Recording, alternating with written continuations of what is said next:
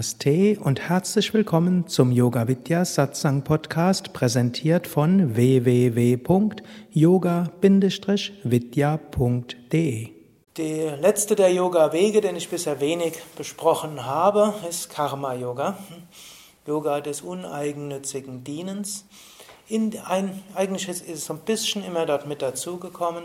Auf gewisse Weise habe ich es schon mal erwähnt im Rahmen des Raja-Yoga.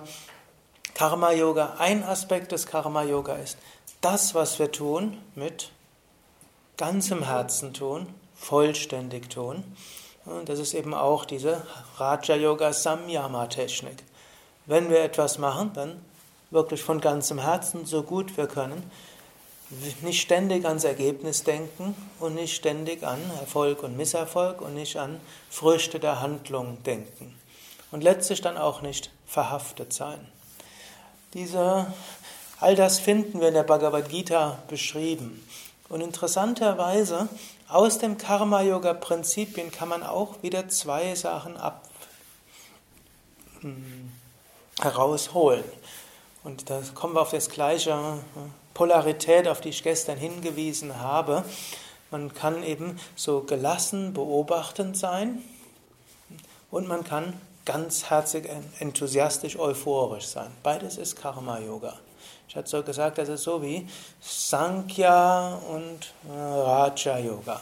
Oder so den, hm, dann gestern eben auch einen gefragt der schon viel Zen auch praktiziert hat, der hat dann auch eben, habt ihr mitgekriegt, es gibt beides. Man kann beobachtend, abwartend, gelassen sein, oder man kann ganz im Moment sein und darin versinken.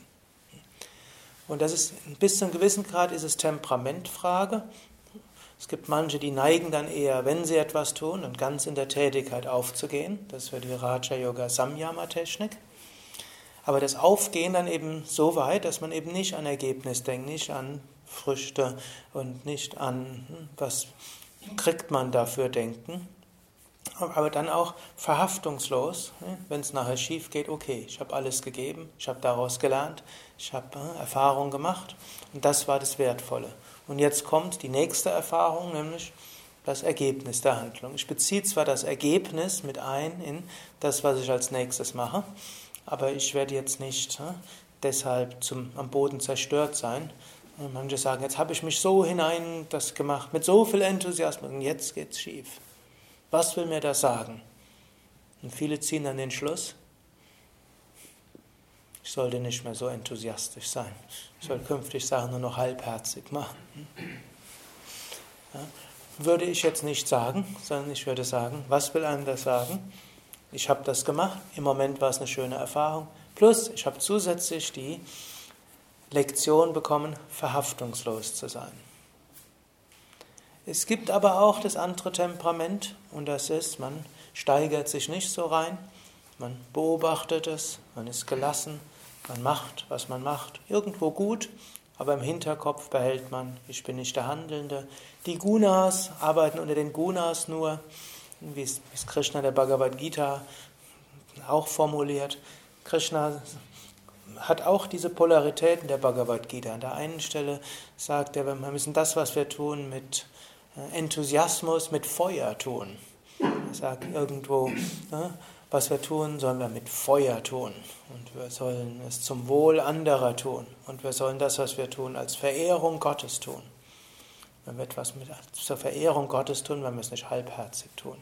Wenn uns das Wohl anderer am Herzen liegt, dann werden wir auch uns bemühen. Und wenn wir hm, das wirklich gut machen wollen, da ist da Feuer dahinter. Aber es gibt andere Kapitel, wie das vierte Kapitel. Also diese Sachen sagt er Anfang des 18. Kapitels zum Beispiel. Aber im vierten Kapitel sagt er mal mehr, Gunas arbeiten nur in Gunas. Nur der, derjenige weiß, der weiß, dass er eigentlich nichts macht. Aus dieser Handlung ist er mehr ein ruhiger, gelassener. Man, der, man, lässt halt den Körper tun, was zu tun ist. Man lässt den Geist denken, soweit er denken will. Man lässt die Emotionen dabei, soweit sie dabei sein müssen aber man ist ein bisschen davon abgehoben. Auch das ist bewusstseinsverändernd. Beides gehört zu dem Aspekt des Handelns ohne Verhaftung, ohne Identifikation, ohne an Furcht und Ergebnis zu denken. Und dann gibt es aber noch den weiteren Aspekt, und das ist der Aspekt des uneigennützigen Dienens. Wir handeln, um etwas Gutes für andere zu tun. Und das hilft, die Identifikation mit diesem Körpergeist, äh, ne, Sammelsurium, zu verlieren. Wir identifizieren uns mit diesem Körpergeist. Sammelsurium ist vielleicht ein Ausdruck oder Komplex ist ein anderer Ausdruck. Körpergeist, Organismus ist ein anderer Ausdruck. Aber da ist ja nicht nur ein Körpergeist. Also dieser Körper hier zum Beispiel besteht aus, gibt es viele Organe. Dann nochmal interessant, wir haben zehnmal so viele Zellen mit nichtmenschlicher DNA auf unserem Körper als Zellen mit menschlicher DNA. Habt ihr das gewusst? Bakterien, Viren. Hm? Zehnmal so viel. Also wer bin ich hier? Einfach jetzt nach dem Prinzip des Durchschnitts. Ich bin zu 90% Bakterien, vielleicht zu 60% Bakterien, 30% Viren und 10% Mensch. Im Sinne von, wenn ich mich mit dem Körper identifizieren würde. Der Körper könnte auch gar nicht funktionieren ohne Bakterien. Wir sagen können, ja, ich bin das, was ich wirklich bin. Und das ist jetzt Mensch. Und das andere sind nur die auf mich drauf. Nein, dem ist nicht so. Die Haut könnte gar nicht funktionieren ohne Bakterien. Der Darm könnte nicht funktionieren ohne Bakterien. Sogar im Körper drin sind auch noch Bakterien und Viren. Eigentlich 99,999% aller Bakterien und Viren und was es da sonst noch alles gibt, Mikroben und Hefepilze, sind sehr gut. Im Grunde kann man sagen, eine bakterielle Erkrankung ist eine Fehlsteuerung. Es ist auch, auch die Bakterie hat nichts davon. Was hat ein Virus davon, wenn sein Wirt stirbt? Antwort: Gar nichts. Hm? Das ist hm? also die Vorstellung, dass wir uns gegen Bakterien wehren müssen, die Bakterien die Bösen sind und wir sind die Guten, hm? ist unsinnig. Normalerweise leben Mikroben in einem wunderbaren, freundschaftlichen Verhältnis mit den größeren Organismen. Und wenn das schief geht, dann gibt es Krankheiten. Und da muss der Körper natürlich was gegen tun. Wenn die eigentlich wohlmeinenden Bakterien und Viren irgendwie hm, durcheinander geraten sind, hm, dann muss er was tun. Selbst Parasiten, die meisten Parasiten leben mit den Wirten recht gut und dauerhaft und schaden dem Wirt nicht. Es ist nämlich nicht im, im Interesse des Parasiten, dass der Wirt geschädigt wird. Der hat nichts davon. Eine Ausnahme ist, wenn der Parasit durch mehrere Wirte durchgeht. Dann kann es ihm ziemlich egal sein, was mit dem alten Wirt passiert. Aber auch nicht wirklich, denn es gibt ja andere der gleichen Art, die auch jemand brauchen, durch den sie durchgehen. Okay, also dieser Körperkomplex, was wir hier haben, von Milliarden und Abermilliarden von Lebewesen. Das ist der eine Aspekt. Dann kann man sich auch überlegen, wer sich mit dem Körper identifiziert, hm, muss dann überlegen, ab wo fange ich an? Zum Beispiel die Luft. Bin ich die Luft ab der Nase hier oder ab hier oder gibt es einen großen Teil in mir, was ich nicht bin, nämlich die ganze Luft in den Lungen? Bin ich dann der Sauerstoff in dem Blut? Bin ich das Kohlendioxid im Blut? Wenn ich jetzt ausatme, wird ein Teil von mir ausgeatmet? Oder noch äh, etwas äh, drastischer, wenn ich esse. Ab wann bin ich das Essen? Ab hier? Oder bin ich der Speisebrei hier? Oder hm, bin ich erst, wird, wird der Speisebrei erst ich, wenn irgendwo im das durch die Darmwand durch ist? Aber heißt das dann, dass ein erstens mal, je nachdem welche Lungenkapazität man hat, zwei bis vier Liter, hier bin ich nicht, dann sind dort nochmal zwei bis drei Liter im ganzen Darmtrakt, was ich drin nicht bin. Dann wäre noch die Frage, bin ich die, hm, die äh, Nierenflüssigkeit und die Harnflüssigkeit? Oder sind da tatsächlich jetzt in mir insgesamt 10 Liter, was ich nicht bin? Das ist gar nicht mal so wenig. Ne? Das sind auch nochmal 15 Prozent von dem, was in mir ist, das bin ich nicht. Dann müssen wir noch alles abziehen, was dort Bakterien, Viren und Hefe und sonstiges ist. Und dann ab wann bin, bin ich nicht mehr das? Bin ich der Harnstoff, der im Blut gelöst ist, oder bin ich der Harn, und aber nicht mehr so wie das in die Nieren reingeht, oder bin ich noch in den Nieren, aber nicht mehr im Harnleiter, in den Harnblase? Und wenn ich dann aufs Klo gehe, ein Teil von mir im Abfluss, sicherlich menschliche DNA. Wer bin ich? Also dieser Körperkomplex hier, dieser DNA-Komplex, dieser Komplex bestehend aus Milliarden von Lebewesen. Also wir können aufhören, uns mit diesem Komplex zu identifizieren, indem wir uns auch über etwas tun für andere Körper-Geist-Komplexe. Das ist das Prinzip des äh, Karma-Yoga, wo wir sagen, ich tue nicht nur für diesen etwas, ich tue etwas für den anderen. Ich bringe meine Emotionen nicht nur für diesen, sondern auch für andere. Ja? Ich habe noch eine Frage zu deinen Ausführungen. Was ist Materie? Mhm. Also für mich war Materie bisher immer verdichteter Geist. Insofern bin ich schon auch die Materie und eben auch nicht. Und es gibt dieses Ich, was ja auch die Materie dann irgendwann loslässt. Mhm. Also es ist sowas, was ich nicht ganz begreife, weil es einerseits ist ich und doch nicht ich, aber mhm. doch eigentlich Teil des ganzen Geistes, der ich ja auch bin. Mhm. Du hast das sehr gut in seiner Widersprüchlichkeit beschrieben. Auf der einen Seite, ich bin nicht der Körper im Sinne, dass ich bin nicht Materie. Aham Brahmasmi, ich bin Brahman. Aber Sarvam Brahman, alles ist Brahman, auch der Körper. Und wenn ich eben den Körper nicht als separate Materie begreife, sondern als äh, Manifestation des Bewusstseins, und da ist nur ein Bewusstsein und ich bin das Bewusstsein, in diesem Sinne kann ich auch sagen, ich bin auch dieser Körper. Aber nicht nur dieser Körper, auch dieser Körper, dieser Körper, dieser Körper. Genau. Und daraus leitet sich für mich ja auch diese, der liebevolle, das Bemühen bemühen, um einen liebevollen und sorgfältigen Umgang genau. ab. Weil wo habe ich gedacht, ja, dann ist es ja wurscht. Ja. Gut, dann kommt aber auch noch auf der relativen Ebene das Karma dazu. Und dann haben wir auch bestimmte Verpflichtungen. Und da gehört auch dazu, wo wir jetzt, wir sind zwar das unendliche, ewige Bewusstsein, aber wir, wir, wir spüren jetzt besonders diesen Körper-Geist-Komplex. Also haben wir eine besondere Verantwortung für diesen Körper-Geist-Komplex. Wir haben auch eine besondere Verantwortung für die Körper-Geist-Komplexe, die mit diesem Körper in Verbindung stehen. Familie, Nachkommen, hm, Kinder, Ehepartner und so weiter.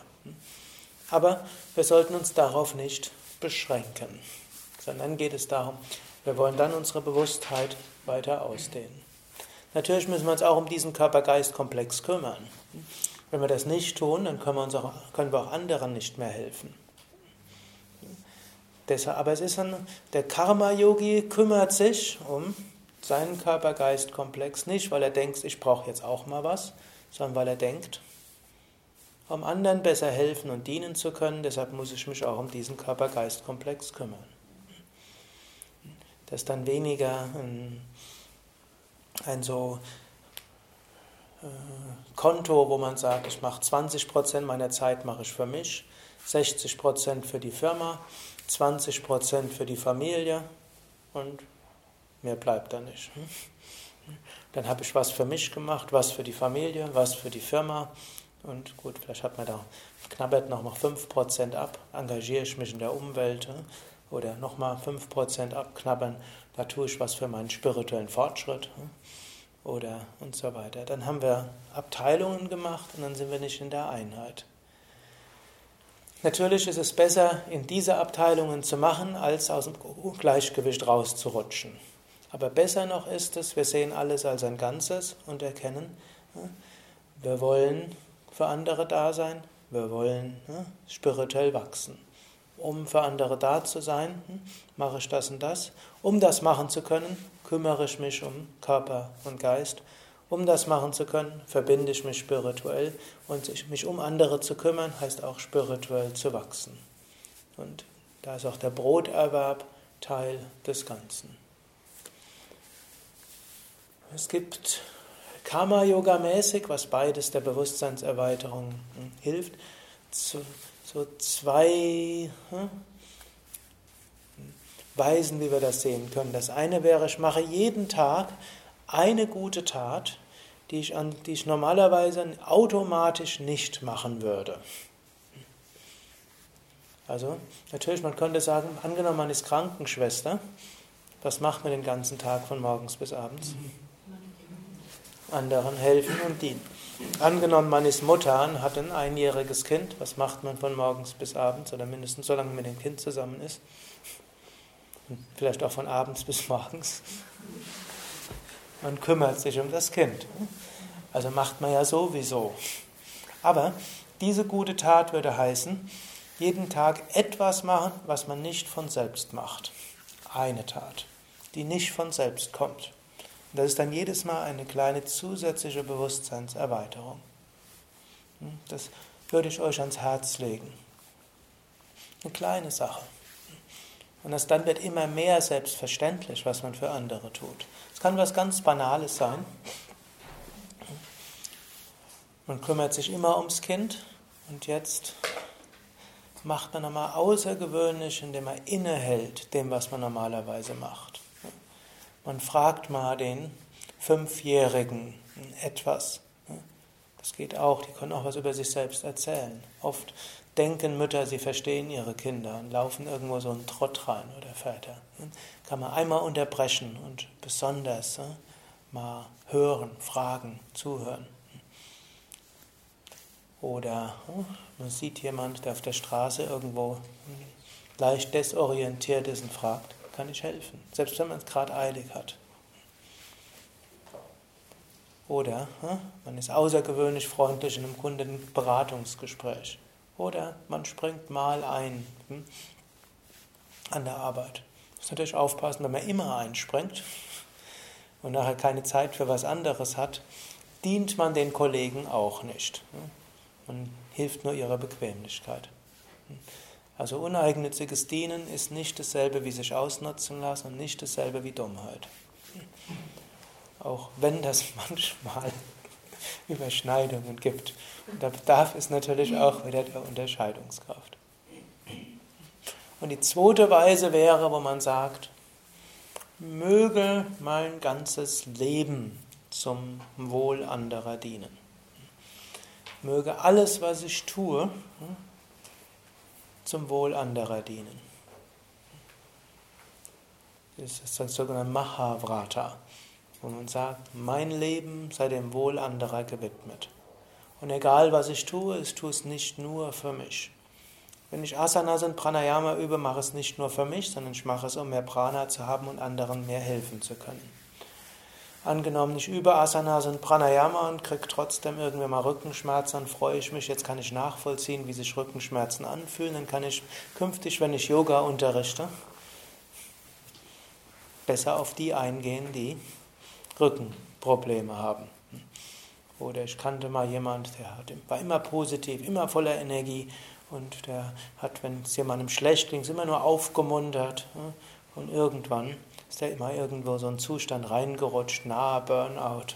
Plötzlich konnte er verstehen, wie sich das anfühlt und ist dann auch zügig wieder rausgekommen. Also es war jetzt nichts Tragisches, aber Ab da konnte er mitfühlender umgehen. So wie er dann verstanden, erst konnte er nicht verstehen, wieso passiert ihm das. Und dann, als ich dann gesagt habe, darauf aufmerksam, vielleicht passiert das dir, dass du künftig anderen hm, mit mehr Mitgefühl raten kannst. Das hat es bei ihm Klick gemacht und dann war er auch sofort draußen. Also, so können wir das sagen. Und dann kann es auch sein, dass man mal ins Kino geht, zum Wohl anderer, dass man auf andere Gedanken kommt. Auch das kann helfen. Manchmal wird man erträglicher für andere, wenn man ne, mal etwas Banales tut. Oder wenn man selbst mal einer Schwäche nachgeht, ne, dann wird man erträglicher für andere. Deshalb kann man manches ne, in diesem Sinne dem Wohl anderer widmen. Gut, das ein paar Anregungen zum Karma-Yoga. Jetzt hat es etwas länger gedauert, als ich das mir vorgenommen habe, aber wir haben jetzt, ich mache jetzt zwar heute Nachmittag wieder eine Yogastunde mitmachen, mit Meditation. Ich werde aber dann aber auch genügend Zeit haben, anschließend noch diese Fragen zu beantworten und andere. Ich will jetzt die zwei kurzen Fragen beantworten und die längeren dann heute Nachmittag. Eine Frage, warum wird Triambakam für Verstorbene gesungen? Das Om Triambakam ist eine Art Vielzweck-Mantra. Om Triambakam Yajamahe. Dieser Teil besagt, Triambaka heißt höher, heißt dreieugig, Yajamahe heißt Verehrung. In diesem Teil heißt es, möge ich Zugang finden zu einer höheren Wirklichkeit. Sugandhim Pushtivatanam heißt, sie der, der eine gute Ausstrahlung hat und sich um das Wohl aller kümmert. In diesem ist es ein Heilmantra für alle Wesen. Wir können also uns besonders auf diese zweite Zeile konzentrieren, wenn wir Heilenergie Menschen schicken wollen. Sugandhim Pushtivatanam. In diesem, diese Zeile ist diese besondere Heilkraft. Die kann man sich besonders konzentrieren, wenn man Heilkraft schicken will. Ambakam Yajamahe Sugandhim Pushtivan Urvaro Kameva. Und das heißt, Lösen von Bindungen. Dieser Teil sagt man für die Verstorbenen, dass sie sich lösen von Bindungen an das, was in dieser Welt ist. Mögen Verstorbene einen guten Übergang haben zu den höheren Welten und mögen die Hinterbliebenen von den Bandas, von den Bindungen an die Verstorbenen freikommen. Also in diesem dritten ist ausgedrückt, möge man in, möge man in höhere Ebenen gut gehen. Das sagt man für Verstorbene, dass sie eben loslassen können, dass sie einen guten Übergang finden in die höheren Welten und dass auch die Hinterbliebenen ihren loslassen können, dass auch sie wieder Frieden finden können. Und dann Mrityo Mukshiya Mamritat, das ist ein spiritueller Aspekt des Mantras im Sinne von, mögen wir zur Unsterblichkeit finden, mögen wir ja, unsere, ja, mögen wir Befreiung erreichen, mögen wir erfahren, ich bin Brahman. Also deshalb, ihr findet dort diese vier Aspekte und man kann sich beim Singen des Om Triambakams auf einen oder mehrere oder alle Aspekte konzentrieren. In diesem Sinne auch ist es für Geburtstag in jedem Fall geeignet. Zugang zu einer höheren Wirklichkeit. Om Triambakam Yajamahe. Segen für Gesundheit und Psyche. Om Triambakam Yajamahe. Sugandhim Pushtivardhanam. Wenn in diesem, Leben es an, in diesem Lebensjahr ansteht, etwas loszulassen, Urvaru Kameva Bandhanan, mögen wir dazu die Kraft haben. Mrityo Mokshiya Mamritat. Und in diesem ja, ist eigentlich so die erste und vierte Zeile sind schon ähnlich, ne? aber die vierte dann eben Verankerung im Unendlichen. Gut, du hast gesagt, du hättest eine einfache Hatha-Yoga-Frage. Ja, das, äh, weil das immer wieder im Kurs vorkommt. Äh, mir sind Leute, die ja schon lange praktizieren, äh, wie das mit Dauti ist. Sie fragen, wie oft sie das machen können oder sollen oder müssen wollen. Wie oft? Dauti jetzt im Sinne von Salzwasser schlucken ja, und ausspeien. Magenreinigung. Eine schöne Ergänzung zu dem, was wir bisher. Also, Dauti ist ein Liter, eins bis zwei Liter Salzwasser trinken, zwei, drei Finger in den Hals und wieder ausspeien. Wie häufig sollte man das machen? Ich empfehle es für ein paar Monate einmal die Woche zu machen. Das ist ein guter Reinigungsprozess. Wenn man das einmal die Woche gemacht hat und eine Weile, zwischen drei und sechs Monate, man so eine Grundreinigung hat, dann macht man es mehr oder weniger nach Bedarf. Ich würde es empfehlen, auch weiterhin so einmal alle eins bis drei Monate zu üben für jemand, der gesund ist. So wie man eine Erkältung kriegt, würde ich empfehlen, es dann alle zwei bis drei Tage machen. wenn die Erkältung gerade kommt und man sofort Dauti, Neti und Basti übt und Agnisara, wenn man es ausreichend früh macht, wird in über der Hälfte der Fälle die Erkältung nicht zum Ausdruck kommen, Bruch kommen und wird es einfach ja, den Moment abschließen und vielleicht trinkt man noch ein bisschen mehr und gibt sich ein bisschen mehr Zeit zum Schlafen, aber man hat praktisch die Hälfte der Erkrankungen kommt gar nicht zum Ausbruch. Und selbst wenn sie zum Ausbruch kommt, würde ich empfehlen, alle zwei, drei Tage das zu machen. Wer eine Neigung hat für Asthma, dann ist sogar äh, dauert, wenn die normalen Atemübungen nicht ausreichend helfen, normalerweise drei Runden Kapalabhati, 10 bis 20 Minuten Wechselatmen, paar Runden Brahmari, müsste über die Hälfte des Asthmas äh, heilen oder mindestens dafür sorgen, dass es keine, keine Symptome gibt. Falls das nicht ausreicht, Kunja Kriya einmal die Woche, also Dauti einmal die Woche. Falls das nicht ausreicht, zweimal die Woche. Wenn man noch die Ernährung dazu tut, müsste man nochmal von der weiteren Hälfte der Hälfte hm, verhindern können, dass es zum Ausdruck kommt. Nur wenn das nicht ausreicht, wird man notfalls noch mit Medikamenten ergänzen. Also wenn keine medizinische Indikation ist, kann man es reduzieren. Es gibt Indikationen und dazu gehört äh, insbesondere äh, Asthma. Dazu würden auch zwölf Fingerdarmgeschwüre gehören, dazu würde auch Magenschleimhautentzündungen gehören. Dort würde man alle eins bis zwei Wochen Salzwasser schlucken und ausspeien. Für den Rest des Lebens oder solange man merkt, es könnten irgendwelche Symptome kommen.